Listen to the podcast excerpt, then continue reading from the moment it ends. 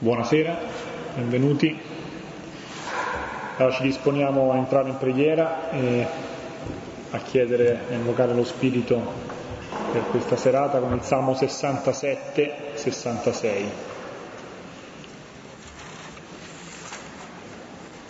Si parla del volto di Dio, dal quale procede la salvezza, quindi vedere il vero volto di Dio porta salvezza, porta lode, porta vita ed è quello che vedremo anche noi mentre assistiamo allo svelarsi del vero volto di Dio, mentre quello stesso volto viene velato.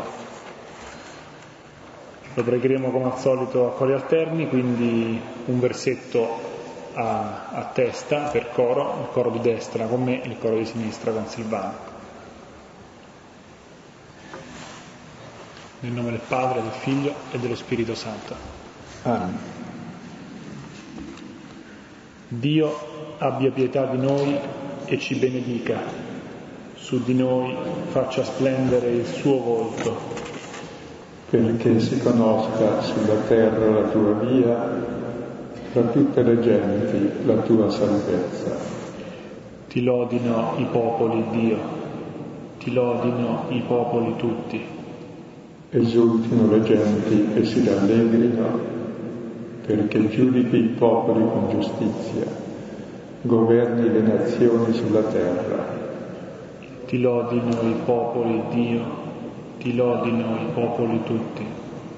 La terra ha dato il suo frutto, ci benedica Dio, il nostro Dio. Ci benedica Dio e lo temono tutti i confini della terra. Gloria al Padre, al Figlio e allo Spirito Santo, come era nel principio, ora e sempre, nei secoli dei secoli. Amen. Il Salmo ci parla del volto di Dio, il desiderio che Lui ci faccia vedere, illumini su di noi il suo volto. E vedere Dio è il desiderio fondamentale dell'uomo che vedere Dio vuol dire vedere la nostra verità profonda, siamo sua immagine e somiglianza, vedere Lui vuol dire conoscere noi e conoscere noi secondo la verità, è quella verità che è Dio stesso, vediamo il nostro vero volto in Lui. E questa sera vedremo la rivelazione del volto di Gesù. È un brano determinante Finora Gesù era chiamato figlio di Dio soltanto da parte dei demoni che volevano rivelare la sua gloria in modo che lui poi prendesse in mano il potere. E Gesù diceva sempre di tacere ai demoni, poi Pietro stesso ha detto tu sei il Cristo, il figlio di Dio. E Gesù gli dice non dirlo a nessuno, semplicemente perché il Cristo è esattamente il contrario di quel che pensava Pietro.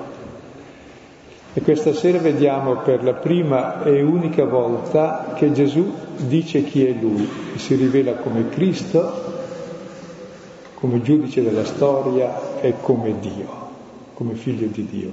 E lo fa ormai senza equivoci perché sta andando in croce, perché è solo dalla croce che conosciamo chi è Dio. Le altre ipotesi su Dio sono tutte invenzioni nostre, anzi, come dice Gesù a Pietro, non dirlo a nessuno, mettiti dietro di me, Satana, perché ragioni non secondo Dio ma secondo gli uomini, cioè è molto umano ragionare in modo diabolico su Dio. E vedremo questa sera un testo di rivelazione pura, vedremo il volto di Dio, allora prestiamo attenzione e leggiamo. Leggeremo il capitolo 22 dal versetto 63 al 71. E gli uomini che lo opprimevano lo schernivano percuotendolo e velatolo lo interrogavano dicendo profetizza chi è che ti percosse e bestemmiando dicevano molte altre cose contro di lui. E quando fu giorno, si riunirono gli anziani del popolo e i sommi sacerdoti e gli scribi e lo condussero nel loro sinedrio, dicendo, se tu sei il Cristo, diccelo. Ora disse loro, se ve lo dico, non crederete affatto, se vi interrogassi, non rispondereste affatto, ma d'ora in poi il figlio dell'uomo starà seduto alla destra della potenza di Dio. Ora dissero tutti, tu dunque sei il figlio di Dio? Ora egli disse loro, voi dite che io sono. Essi dissero, che bisogno abbiamo ancora di testimonianza, poiché noi stessi udimmo dalla sua bocca. Questo brano è un concentrato di tutto il Vangelo e dal punto di vista tematico il vertice del Vangelo, dove Gesù dice per la prima volta chi è Lui. Dice di essere il Cristo, il Messia, il Salvatore, il Liberatore, poi dice non solo il Cristo, ma il figlio dell'uomo giudice della storia, poi il figlio di Dio, anzi io sono, cioè Dio. Quindi c'è tutta la rivelazione di Dio in questo brano. E lo dice mentre sta andando in croce, perché il problema della fede cristiana si presenta non nel dire che Gesù è Dio, l'abbiamo detto tante volte, che non è vero, non è corretto dire che Gesù è Dio, perché se diciamo Gesù è Dio, Gesù è il soggetto, il soggetto è l'incognita, Dio è il predicato, il predicato lo conosciamo bene, vuol dire che noi sappiamo bene chi è Dio applichiamo a Gesù tutte le nostre immagini di Dio, ma questo non è Dio. Il Vangelo dice il contrario, Dio, che nessuno ha mai visto, è il soggetto, è l'incognita, è Gesù che conosciamo bene.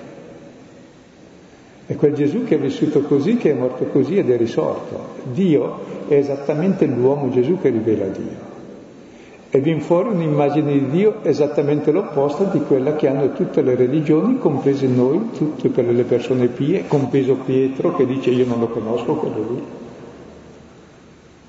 Viene fuori un Dio che verrà ucciso per bestemmia, perché un Dio così è impossibile per tutte le religioni, un Dio che è figlio dell'uomo, un Dio come lo vedremo e lo contempleremo adesso in questo brano che dal punto di vista tematico è l'anticipo di quello che vedremo poi sulla croce in esecuzione. Qui è a livello di profezia attraverso le parole stesse di Gesù, che poi si rivelerà sulla croce. Sulla croce vedremo la teoria, la visione di Dio. E qui la dice. Ecco, entriamo nel testo con molta attenzione. E prima il contesto. Il contesto è Pietro, che aveva seguito Gesù, nell'orto aveva tirato fuori la sua spada tagliando l'orecchio, poi continua, segue ancora Gesù nel pretorio dicendo certamente, scusate, nella casa del sommo sacerdote, dicendo certamente poi vedrai che vincono sempre i buoni, vinciamo noi perché lui poi è più potente di tutti, quindi era di sicuro eh, che Gesù avrebbe fatto uno dei suoi numeri e lui avrebbe mostrato quanto è bravo lui nella sua fedeltà. Poi tutta la sua fedeltà, la sua forza è smontata prima da una servetta e poi dagli altri circostanti, servi che stanno lì al fuoco. E ricordate la volta scorsa che Pietro dice io non sono, anzi neanche io, non sono. Ha scoperto la sua vera identità. Non è il fedele discepolo sul quale Gesù può contare, non è con Gesù, non lo conosce quel Gesù lì, anzi neanche lo vuole, è lui stesso chi è, non sono. E il finale l'abbiamo visto, Gesù che lo fissa, lo guarda, e Pietro che scoppia in pianto e se ne va.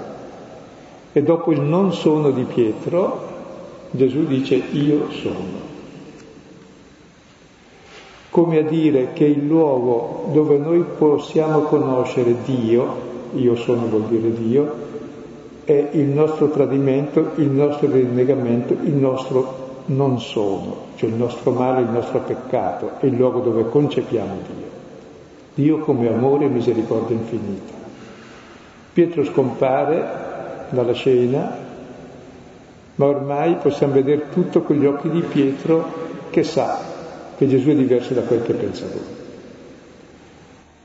E allora riprendiamo il, il testo, leggendo i primi tre versetti, che è la prima scena, che ci presenta il volto.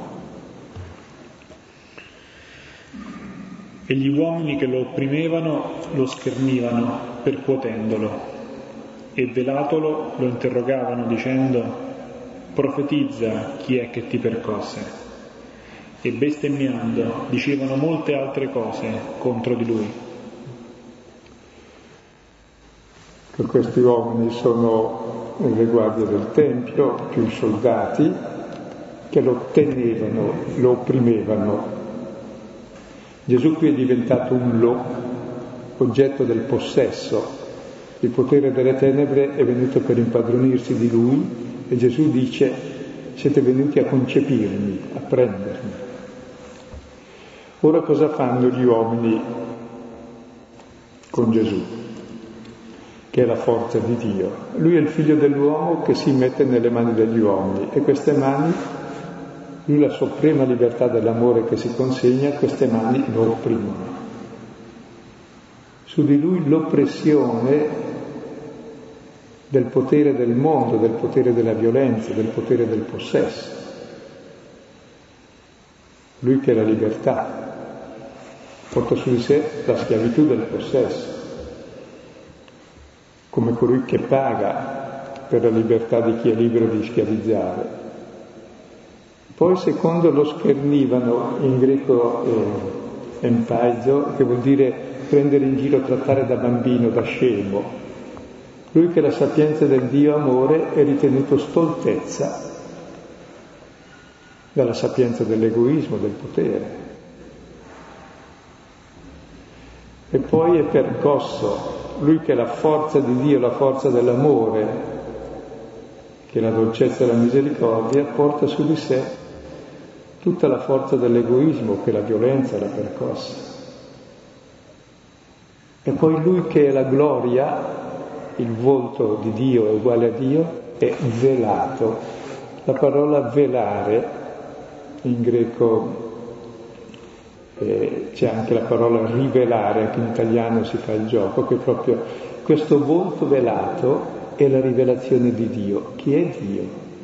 E questo volto velato dalla nostra oppressione, dalla nostra irrisione, dalla nostra violenza, da tutto il male del mondo. È il volto di tutti quelli senza volto, di tutti i figli dell'uomo che portano su di sé la maledizione del possesso, del potere, del dominio, della schiavitù è il non volto. E tutto questo vela il suo volto, eppure rivela il suo volto, cioè è l'agnello di Dio che porta su di sé il male del mondo. Cioè veramente qui Gesù è la libertà sovrana di Dio che si consegna anche a chi lo uccide, che dà la vita a chi gliela ruba. Veramente Gesù è la sapienza del Dio amore più forte della nostra sapienza che è solo fare i furbi per poi metterci in croce gli uni gli altri. E realmente questa è la forza di Dio, la forza dell'amore che sopporta, capace di portare di sé ogni male piuttosto di restituirlo. E questo volto velato è Dio che si rivela.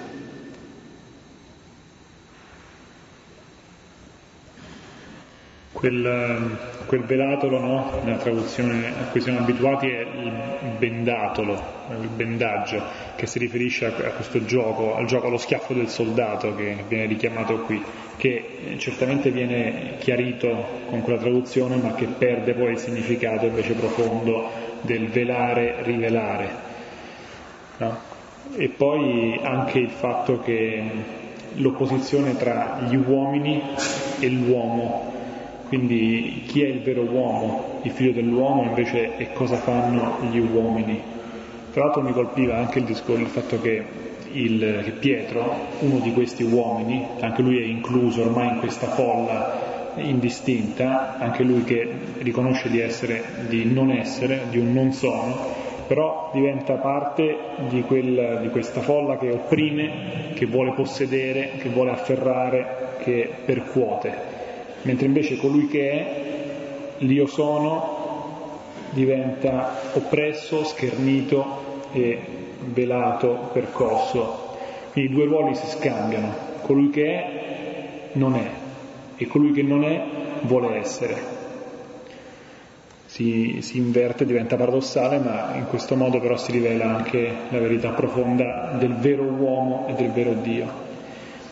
E questo gioco del soldato in cui è impossibile indovinare chi ti ha colpito diventa significativo perché appunto veramente ciascuno lo colpisce, ciascuno di noi lo colpisce e poi il passaggio chiave di Pietro, di Paolo e poi di ogni discepolo sarà capire di essere uno di quegli uomini e in un certo senso il primo, perché sono io.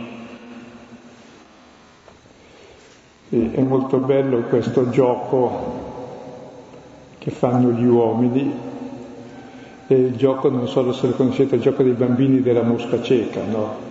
che si benda uno, poi gli si dà uno schiaffo e tutti alzano il dito e indovina chi è stato, ma turno a turno lo si picchia tutti. E qui in greco non si dice indovina ma profetizza, è tradotto sbagliato.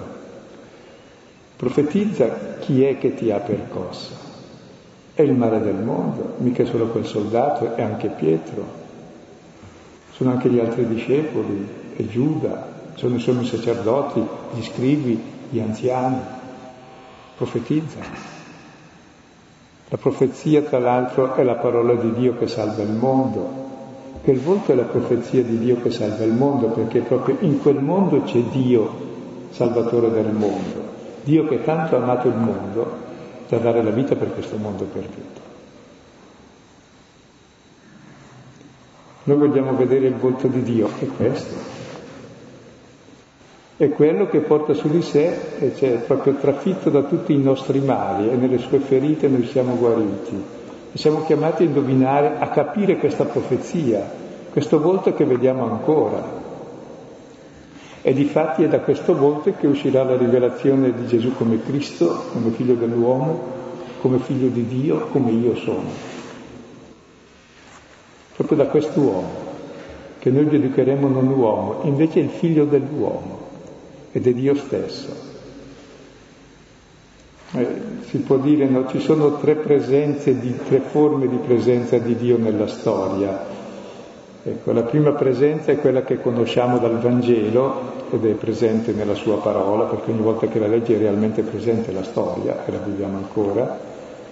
Ecco, e la sua presenza come è stata nel periodo della sua vita, nella sua morte e nella sua risurrezione, quella presenza, se volete, di passione e di gloria che è oggetto della nostra fede e che ci testimonia la parola, e realmente lì è presente il Signore e ci serve la sua parola per riconoscerlo. Senza la parola che ce lo presenta così noi non lo sapremmo riconoscere. Poi c'è una seconda presenza del Signore nella liturgia, nella celebrazione, dove celebriamo la speranza, il suo ritorno, la presenza futura gloriosa. Poi c'è la terza presenza, che è quella presente attuale, e la parola ci serve per capirla, è la speranza per viverla, che è oggetto della nostra carità, e questo volto presente in tutti i poveri Cristi del mondo. È ancora Cristo che ci salva. E lì noi siamo chiamati a riconoscere il Signore. Ciò che avete fatto a questi l'avete fatto a me.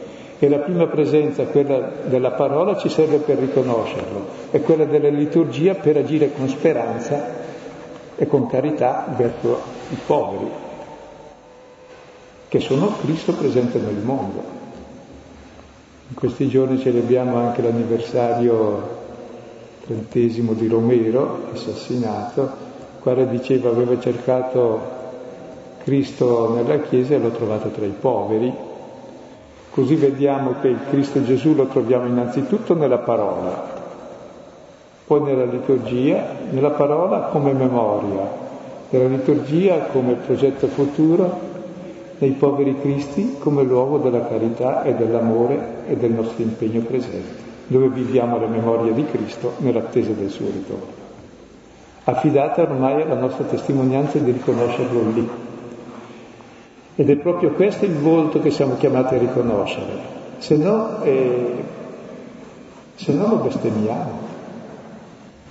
Quante bestemmie su Cristo che facciamo noi persone di chiese religiose, che in nome di Cristo facciamo il contrario di Lui, non lo riconosciamo nei poveri, negli umiliati, in tutti quelli che discriminiamo. Il volto del povero diventa il volto di Dio, anche richiamandosi al, a Gesù stesso quando dice quello che farete al più piccolo di questi lo avrete fatto a me, oppure anche a Matteo 25 nel giudizio, giudizio finale che si, si compie su appunto, ciò che avete fatto al più piccolo.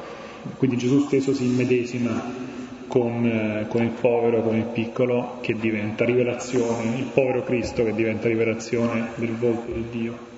E anche il profeta, in effetti, nell'Antico Testamento è è colui che, che, denuncia il male, che mette in guardia e anche qui il, il volto velato di, di, Cristo diventa eh, rivelazione di, di, chi è l'uomo e di, di, chi sono gli uomini, cos'è la, il percuotere, cos'è l'opprimere, chi è il povero, chi è Dio. Ancora nel Vangelo di Luca l'episodio del ricco Epulone e di Lazzaro, Lazzaro vuol dire Dio aiuta, il povero lì alla porta è Dio che ci aiuta, ciò che fai a lui salva noi. Ecco, direi questi versetti dovremmo sostare a lungo, contemplare, vedere la scena e chiederci, profetizza, chi ti percuote? Cioè per me davvero questo volto è il mio Dio, il mio Signore, il mio metro di giudizio. Oppure anch'io sono come quelli che bestemmiano, cioè non accetto questo Cristo, questo Signore. Ho la mia idea del, del Cristo glorioso, trionfante, come Pietro appunto. L'immagine diabolica di un Dio che è il principale malfattore, che ha in mano tutto il mondo e può disporne a piacimento, invece uno che si mette nelle mani di tutti per salvare tutti, che è esattamente il contrario e guardare questo volto. È qui che comprendiamo chi è Dio. Ed è davanti a que- prima di questo volto c'era Pietro che ha detto io non sono, questo non lo conosco. E qui Gesù si rivela. E bestemmiando dicevano molte altre cose contro di lui. Mi domando quante delle nostre affermazioni, delle nostre azioni cristiane, dei nostri documenti, della nostra stampa non sono tutte bestemmie contro di lui. Contro questo volto di Cristo. Che la parola ci presenta, che nell'Eucaristia ce l'abbiamo, morto e quindi risorto, e che nella prassi siamo chiamati a vivere quotidianamente. Il nostro agire è conforme a questo volto,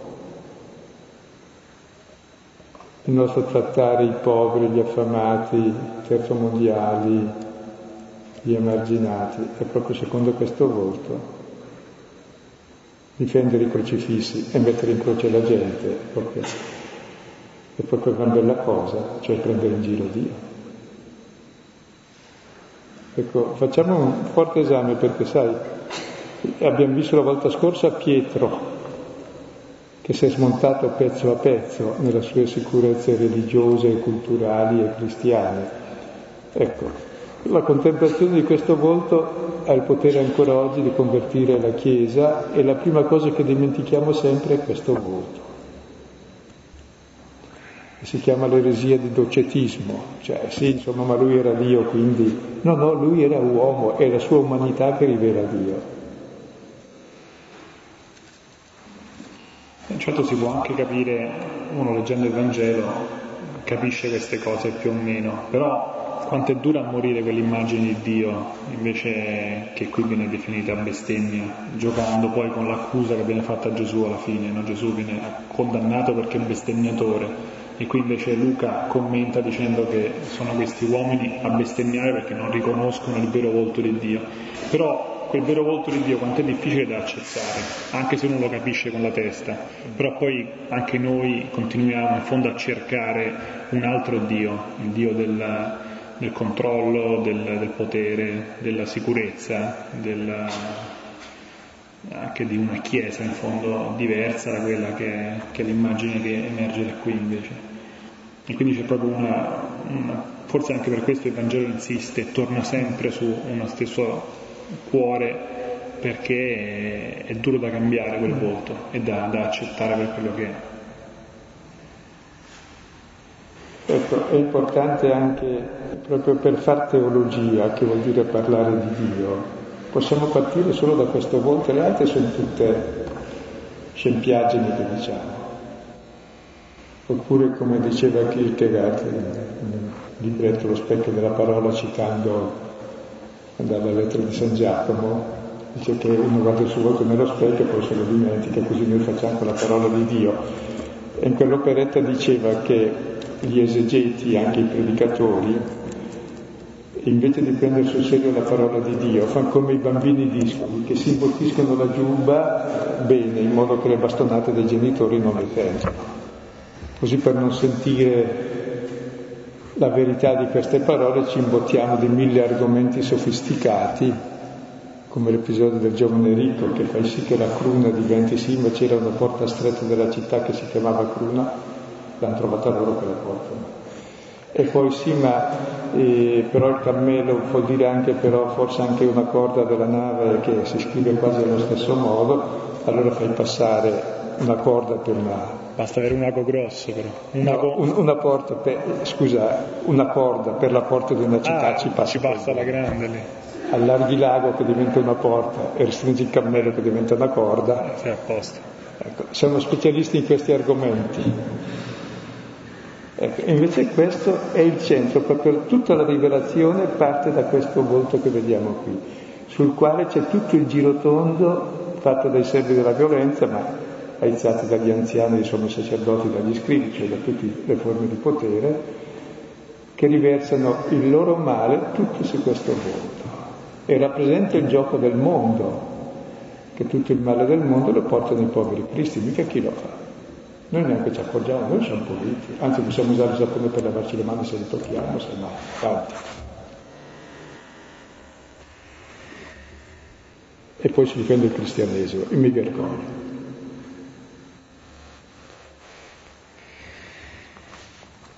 E quando fu giorno, si riunirono gli anziani del popolo e i sommi sacerdoti e gli scribi, e lo condussero nel loro sinedrio, dicendo, se tu sei Cristo, diccelo. Ora disse loro, se ve lo dico, non crederete affatto, se vi interrogassi, non rispondereste affatto. Dopo questo volto c'è il giorno, finisce la notte si rivela il Signore, si riuniscono gli anziani del popolo e formavano il Sinedrio che era il Parlamento e lo è ancora. Gli anziani erano i ricchi possidenti terrieri delle famiglie benestanti, quindi sono i, ricchi tutto sommato. I capi dei sacerdoti rappresentano il potere religioso e politico e la famiglia di di Caifa e, era stato, di anni scusate, Caifa era il suocero, era stata per quasi 70 anni eh, sommo sacerdoti, cinque della sua famiglia susseguendosi, rappresentano il potere religioso e politico insieme, e gli scrivi rappresentano il potere culturale che è sempre venduto ai potenti e ai ricchi, scusa, se no, se no come fa a vivere? cioè rappresenta tutte le forme di potere, si riuniscono nel sinedrio, che è il giudizio, il tribunale, e gli dicono, se tu sei Cristo, diccelo. Ecco, il Cristo è il Messia atteso, l'unto dal Signore, il re successore di Davide che avrebbe fatto diverso da tutti gli altri, che avrebbe liberato il popolo da ogni schiavitù, che avrebbe iniziato il regno di Dio, era l'atteso dalle genti, Ecco, Gesù è il Cristo, il Re atteso, colui che ci libera dalla schiavitù e dal potere dei ricchi, dei potenti, dei prepotenti, dei venduti culturalmente, ci libera attraverso quel volto. rivelando che lui è esattamente quello al quale facciamo il male col nostro potere, il nostro dominio, la nostra schiavitù. E che si identifica con tutti quei poveri che noi opprimiamo. E lui è il Cristo, perché salva la nostra umanità rivelandoci, guarda che stai sbagliando, il Re, perché il Cristo è il Re, che sarebbe l'uomo ideale libero. L'uomo ideale libero non è quello che è potente, domina gli altri, li schiavizza e fa quel che vuole degli altri. L'uomo immagine di Dio, libero e potente, è che sa amare fino a servire e a mettere a disposizione la propria vita per gli altri, che è un'altra cosa.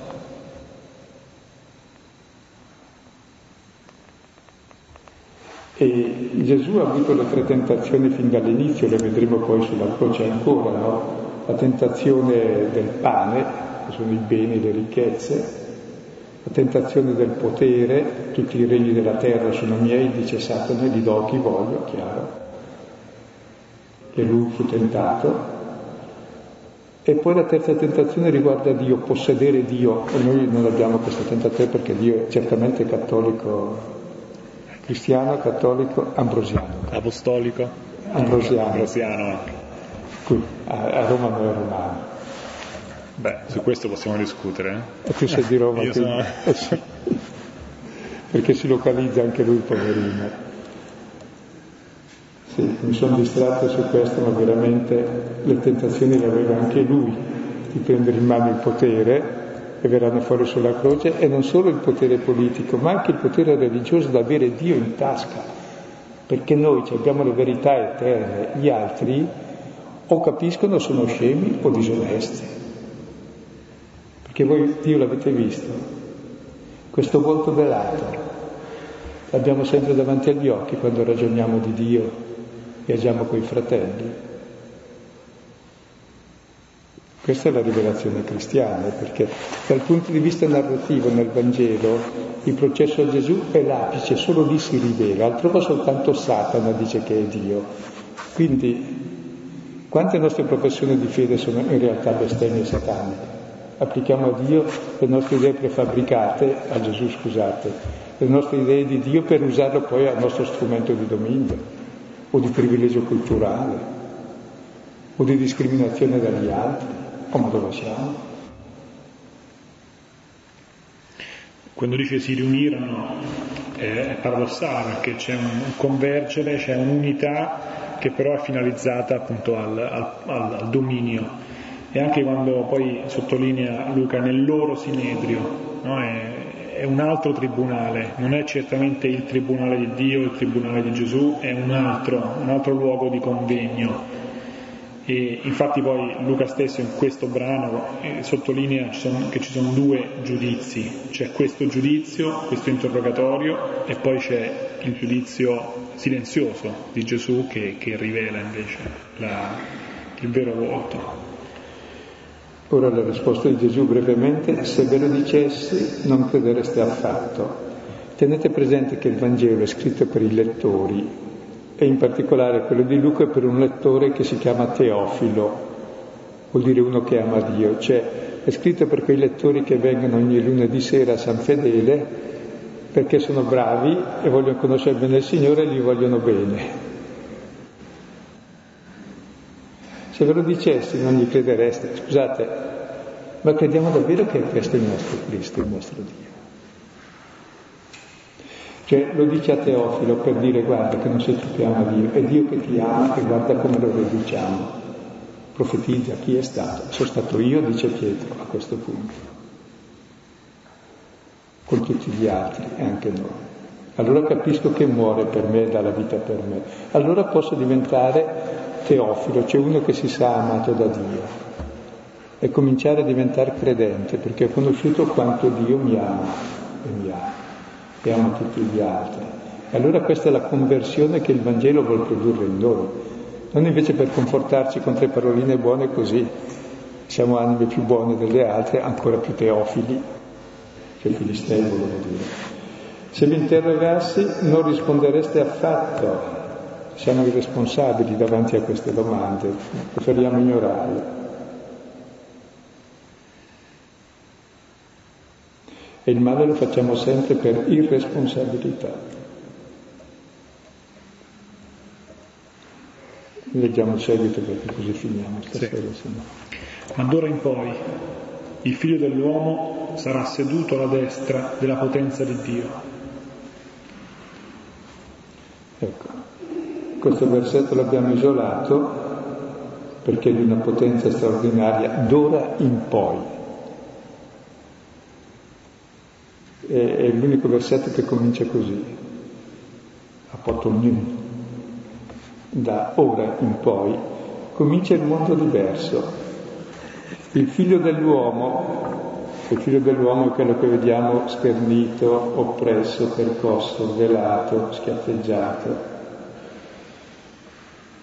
che è il nostro Salvatore, il nostro Cristo, perché ci libera dalla falsa immagine di Dio e di uomo. Proprio d'ora in poi il figlio dell'uomo sarà seduto alla destra della potenza di Dio. È la citazione del Salmo 110, e che si riferisce anche a Daniele 7, dove si presenta il giudice del mondo. Cioè il giudizio del mondo avviene d'ora in poi, cioè davanti a quel volto noi vediamo qual è il giudizio di Dio definitivo sul mondo, perché quel volto che sta seduto alla destra della potenza di Dio che ci giudica e ci salva, quel volto lì, non un altro. Lui è il giudice del mondo. Quello che noi giudichiamo, percotiamo, emarginiamo, buttiamo via, bestemmiamo, escludiamo. Quello è il nostro giudice, dove è il po'. Ma guardate bene, è il nostro giudice nel senso che salva noi che gli facciamo queste cose. Quello che noi giudichiamo, condanniamo, disprezziamo, prendiamo in giro, quello è, è quello che dà la vita per noi, è Dio. È il giudice supremo della storia. Allora, rifacendo la domanda, il mio criterio di giudizio nelle mie azioni è veramente questo volto di Dio, che è il giudizio di Dio che salva la storia, perché proprio in quell'uomo che non fa il male noi vediamo Dio che porta su di sé il male del mondo. E in tutti quei poveri uomini che sono ridotti a avere l'unica cosa umana e che fa parte della specie umana fino a quando non glielo neghiamo, Ecco, ciò che facciamo loro salva la nostra umanità, perché tutti siamo figli di uomini. È, è il grande mistero di Dio. E dov'è la potenza di Dio? È quella lì, la potenza dell'amore che sta lì. Cioè proprio ci fa cambiare il nostro immaginario di religione. Tenete presente, e lo ribadisco sempre, che è stato ucciso per bestemmia Gesù proprio Qui eh, Luca capovolge la bestemmia, dice che è una bestemmia non accettarlo, mentre gli altri Vangeli dicono che è Gesù che bestemmia dicendo queste cose, Luca lo rivolge apposta per il credente. Andiamo avanti e teniamolo presente in questo. Sì. Mi viene in mente giusto no, quell'ora in cui cosa è successo? È successo che il figlio dell'uomo è stato, è stato preso, è stato concepito, no? e d'ora in poi eh, è evidente la sua natura, la sua, il suo vero volto. Mi ricorda un po' quello che diceva Rupe in, negli ultimi tempi della sua vita, in cui diceva io ho sempre voluto stare con il Signore, ho sempre fatto tante cose, adesso che sono malato, finalmente è il Signore che mi ha preso. Anche qui per Gesù è successo, forse anche lui stesso si rende conto che è cambiato qualche cosa e che finalmente è affidato alle braccia del Padre affida, affiderà il suo spirito, quindi c'è qualcosa che, che, che, sente anche dentro di lui. Quest'ora segna un passaggio di, ormai di, di fiducia totale. Ora dissero tutti, tu dunque sei il figlio di Dio. Ora egli disse loro, voi dite che io sono. Essi dissero, che bisogno abbiamo ancora di testimonianza, poiché noi stessi udimmo dalla sua bocca. Ora sono tutti che dicono, tutti, tu dunque sei figlio di Dio, hanno capito bene. E loro lo dicono con ironia, proprio tu. Fossi stato quell'altro che moltiplicava il pane, che risuscitava i morti, allora sì, beh, d'accordo, ma tu così. Sì. Voi dite, io sono. Proprio adesso posso dirlo, prima non potevo dirlo, perché adesso è cominciata una cosa nuova. Mi sono messo nelle mani di tutti. Il figlio dell'uomo sarà consegnato nelle mani degli uomini è Dio che si mette nelle nostre mani. Allora sono Dio pienamente realizzato perché sono amore assoluto. Sono io sono, che è il nome di Dio come si è rivelato per liberare il suo popolo. E quando avrete innalzato il figlio dell'uomo, che è l'anticipo della croce, no? Conoscerete io sono, dice Gesù Giovanni 8:28. Cioè conosciamo Dio soltanto dalla croce perché Dio è amore assoluto che si consegna dalla vita a chi gli toglie la vita. Lì non possiamo più dubitare chi è Dio, uno che ci ama così.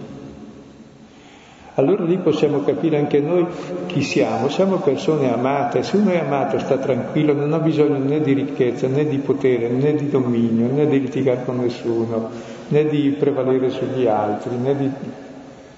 E di fare tante cose. E di fare tutte le cose che normalmente facciamo per sentirci qualcuno, ma sei figlio di Dio, vivi in pace. E gli altri sono fratelli allora, non i concorrenti, non i nemici, non... È una cosa grande. Questi testi li abbiamo sempre tra le mani, ma quando li capiremo sarà il regno di Dio. Io sono. Voi dite che io sono. Quindi, sì. sì. E, e, forma per dire sì proprio. E, e aggiunge io sono addirittura. Sì. E fa il pandan al non sono di Pietro. Cioè, proprio Pietro dicendo non sono, adesso può capire io sono. Gesù è quello che lui percuote, è quello che muore per lui, è quello che dà la vita per lui come per tutti gli altri. Perché noi tutti giochiamo lo stesso gioco dei soldati, che sono i sacerdoti degli scrivi e e di Pietro e degli altri. E lui è lì. Forse quel dire è anche un fare, cioè voi, voi tutti, voi uomini, voi Pietro, Giuda, eccetera, se vuoi a fare, a, a manifestare che io sono, anche, e quel concepire quella, quella, quella, le tenebre che avvolgono la luce e che però appunto poi la concepiscono in qualche modo. Sì, qui è l'apice del Vangelo appunto in tutti i sinottici, Gesù che si rivela io sono. E dopo... Testimonianza. Sì. Ecco, vai, vai. Prego. No. che bisogno abbiamo ancora di testimonianza? Che è ambiguo, cioè che altro bisogno, che testimonianza abbiamo? Non c'è bisogno d'altro, ormai lo possiamo ammazzare perché questo è pazzo. No. Dice di essere Dio, quindi va, va ucciso. Difatti lì tutti dicono negli altri due sinottici è reo di morte, bestemmia. Ecco, qui però è giocato anche in altro senso, la testimonianza, Gesù ha reso la testimonianza di Dio, che davvero io sono. È la bella testimonianza che sta molto a, a cuore a Luca, il martire, il testimone, testimonia esattamente chi è Dio. Proprio in quel volto, in questa scena, testimonia che Dio è proprio quello, non un altro. Gli altri sono tutti falsi, sono nostre invenzioni.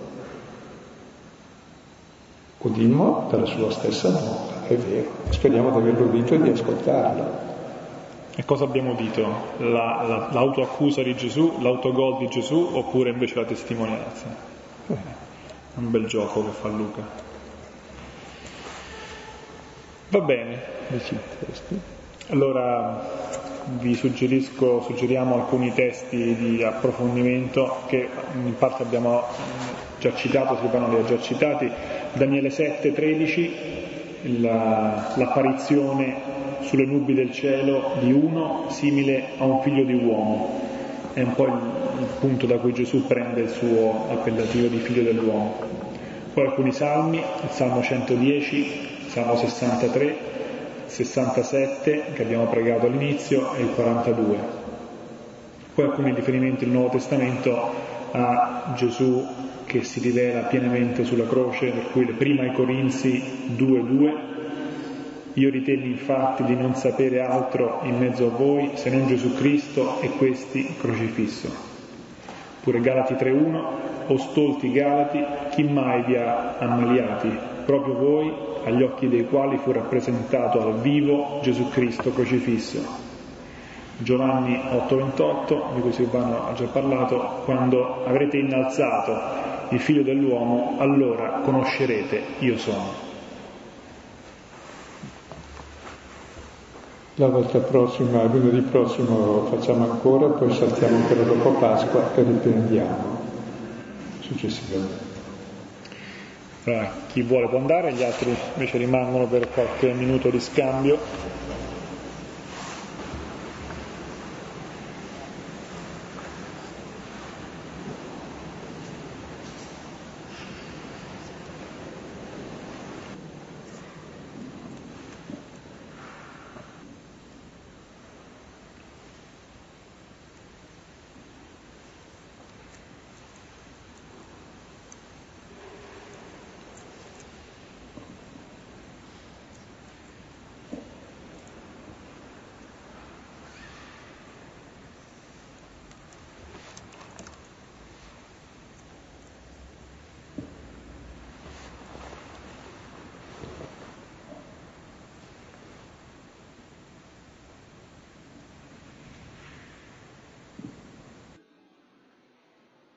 Pensandoci, infatti questo è un brano meno, meno visuale, meno, sono meno sì, immagini del Fuscetano ebreo, invece è proprio l'immagine del volto di Gesù che, che è faccia a faccia con il volto di questi uomini. Sono come l'unica immagine rimasta quella del volto, di volti, tutti punteggiano.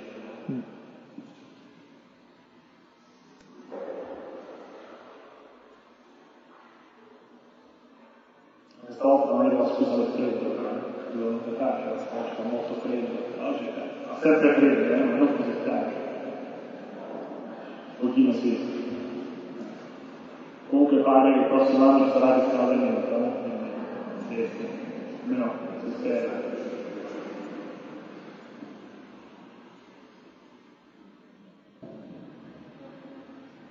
Eh, volevo qualche esempio, eh, io ho segnato prima eh, che questo volto è un volto molto difficile da accettare, da capire e che normalmente nel nostro quotidiano noi cerchiamo più un volto di, di un Dio che è più del, un Dio del controllo, del potere.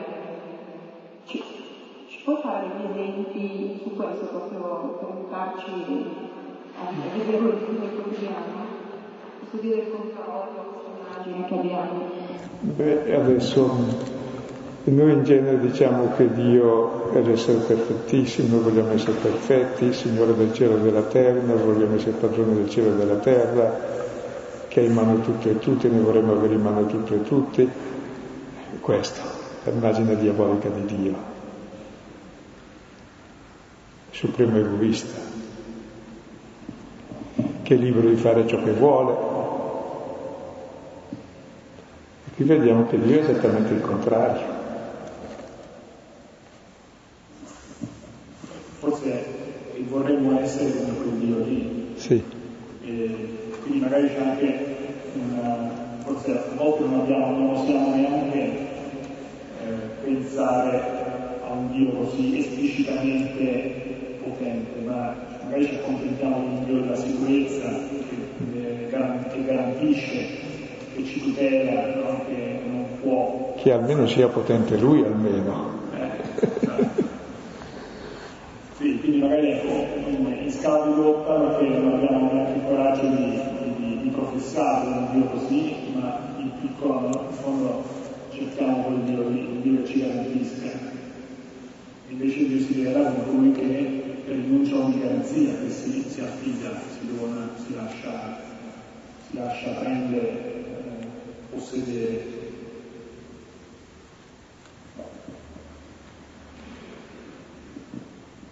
Per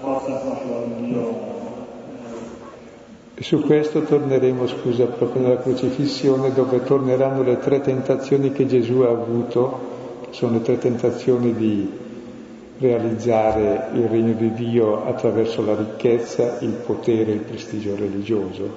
Torneranno sulla croce tutti e tre.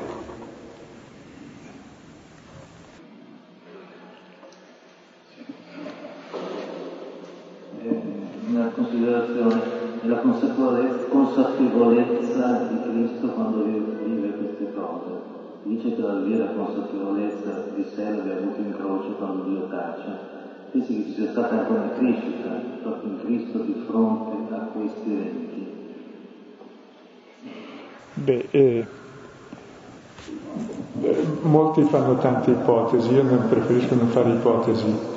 Eh, c'è anche gente che fa ipotesi strane, questi proprio devono essere un po' esageti tedeschi, che le predizioni della passione sono vaticini ex eventu, sono profezie dopo il fatto perché uno non può sapere, dico ma fosse fesso, è chiaro che se dici certe cose ti mettono in croce. Bisogna proprio essere dei teorici per non capire questo.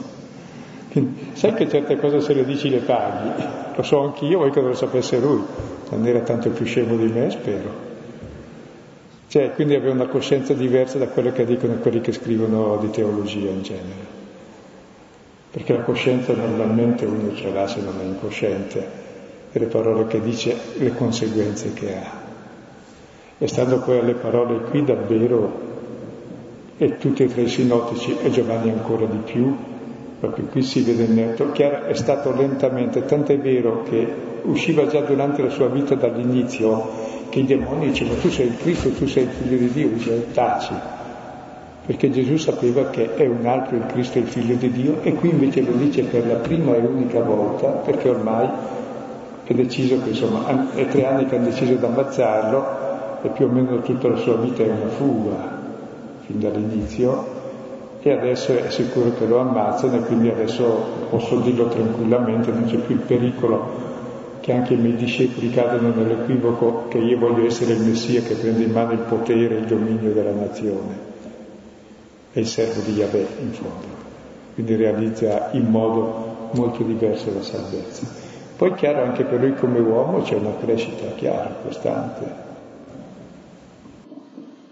dai, dai Vangeli possibile vedere questa crescita dal battesimo, di tentazione nel deserto, quindi la messa in crisi e poi con una continua evoluzione. Poi forse Giovanni che mette più in luce la, il fatto che Gesù durante la passione sapeva. Ma chiaro che lo sapeva, se non sapeva allora bisogna proprio essere, bisogna proprio essere un esegeta per non saperlo, che occupato a analizzare il testo non si accorge dove sta andando, dico, uno che fa certe cose sa cosa, come finisce.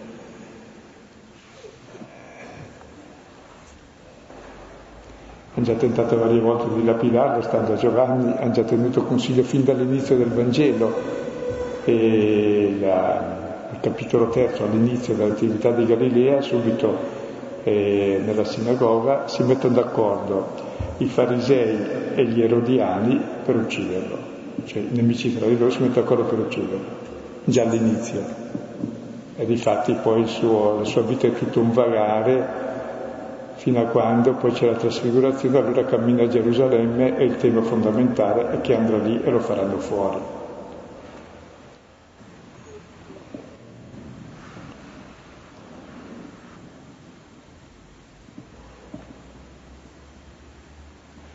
Come normalmente anche adesso in America Latina uno che si interessa dei poveri in modo diciamo strutturale per rimediare alle cause lo fanno fuori.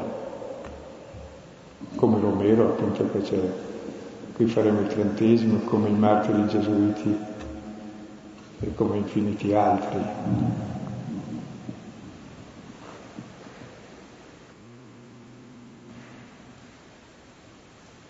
Allora, noto in risposta di Gesù al, durante il processo, mi ricordo che e quando sono stato di fare la domanda dice tu lo dici che io sono il Cristo? E anche in questo caso voi dite che io sono, nel senso lei ha detto che in questa frase c'è lui che si rivela, però in realtà cioè, eh, adesso non so come la, la, la frase strutturata, però non è così, per, per me che leggo proprio, non è così evidente, nel senso che io da, da, come dire, mi aspettavo che dicesse io non voi perché io sono, ma io sono, nel senso. Cioè, non, non, capisco perché. Scusa, è un po' diverso, stai citando. Perché fa l'effetto, cioè questo, voi dite che io sono, cioè, perché lui non lo dice. No, eh, stai equivocando con Giovanni con dove dice tu lo dici. E poi si ferma, ma Giovanni l'ha già detto tante altre volte, Gesù io sono. Tu lo dici, dipende di che senso lo dici, adesso pronunciati tu. Perché in Giovanni il processo non è a Gesù, ma il processo è a chi gli fa il processo fin dall'inizio. E capovolge Giovanni. Qui invece dice chiaramente, voi dite che io sono, sì, è proprio, anzi aggiunge io sono addirittura, per, per togliere l'equivoco. Tu lo dici vuol dire che è vero quel che dici e aggiunge specificando io sono, per l'unica volta nei sinottici tutti, tutti e tre, che è il nome di Yahweh. E dopo scusa, corrisponderà sulla croce, no, che tutti e tre, e Luca però pure in modo diverso, diranno veramente quest'uomo è figlio di Dio, proprio solo sulla croce e qui dove è annunciata c'è la rivelazione totale, su questo non c'è dubbio nessuno di, di interpretazione. Sì. Cioè poi una considerazione sul volto di Dio, nel senso che io mi trovo a vivere in una realtà, conosco io commercialista, nel senso che le persone, i, i, i poveri cristi del mondo, nel senso ultimamente ne vedo pochi, nel senso che ne incontro pochi proprio per il tipo di lavoro e di ambiente che frequento. E quindi mi chiedo, eh, al massimo sono consapevole che cioè, si dice sempre che il prossimo è quello che ti, che ti frequenti, quello che ti sta vicino cioè nel senso come fa uno che magari come me si trova a vivere in certi ambienti, in, certi contesti, a, io non posso riconoscere il, cioè, il volto di Cristo in chi non è il povero Cristo, cioè mi faccio capire. Questa, non so se mi sono spiegato bene. Se ti sei spiegato bene. Ecco, io penso adesso importante è che noi contempliamo questo volto poi perché faccio io lo so già, faccio come Pietro, però almeno saperlo. E questo volto è la mia salvezza, questo saperlo. Poi dopo quel che farò io vedrò, posso anche cambiare, può darsi. Cioè almeno il mio modo di guardare la realtà perché non mi interessa quel che faccio, io lo so già quel che faccio come Pietro e so quel che fa lui, dà la vita per me. E lo vedo in quelle persone lì. Ecco, allora direi, chiedo al Signore di, di capire queste cose e poi, e poi il Signore ci salva, quindi non è che però non ridurre a questione moralistica quel che faccio io, e qui è quel che fa lui che è molto più interessante e questo davvero mi dà un'altra prospettiva di vita e di occhio sulla realtà.